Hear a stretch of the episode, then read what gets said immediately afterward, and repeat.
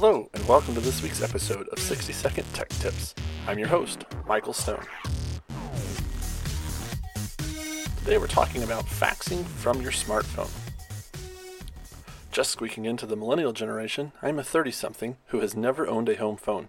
As a result, I had to find a solution for faxing important documents without having to run to the nearest Staples or Kinko's. There are several good apps for this, but my favorite is to use FaxFile paired with Scannable. To send faxes from your smartphone, simply use Scannable or some other scanning app to take a picture of a document and automatically turn it into a PDF. Then open the PDF in FaxFile using the Open In button at the bottom of the screen and follow the simple prompts to send your fax. Both apps are free, but you do have to pay a per sheet cost for faxes ranging from 30 to 40 cents per page. In my opinion, the cost is totally worth the ease and convenience of sending faxes from your smartphone.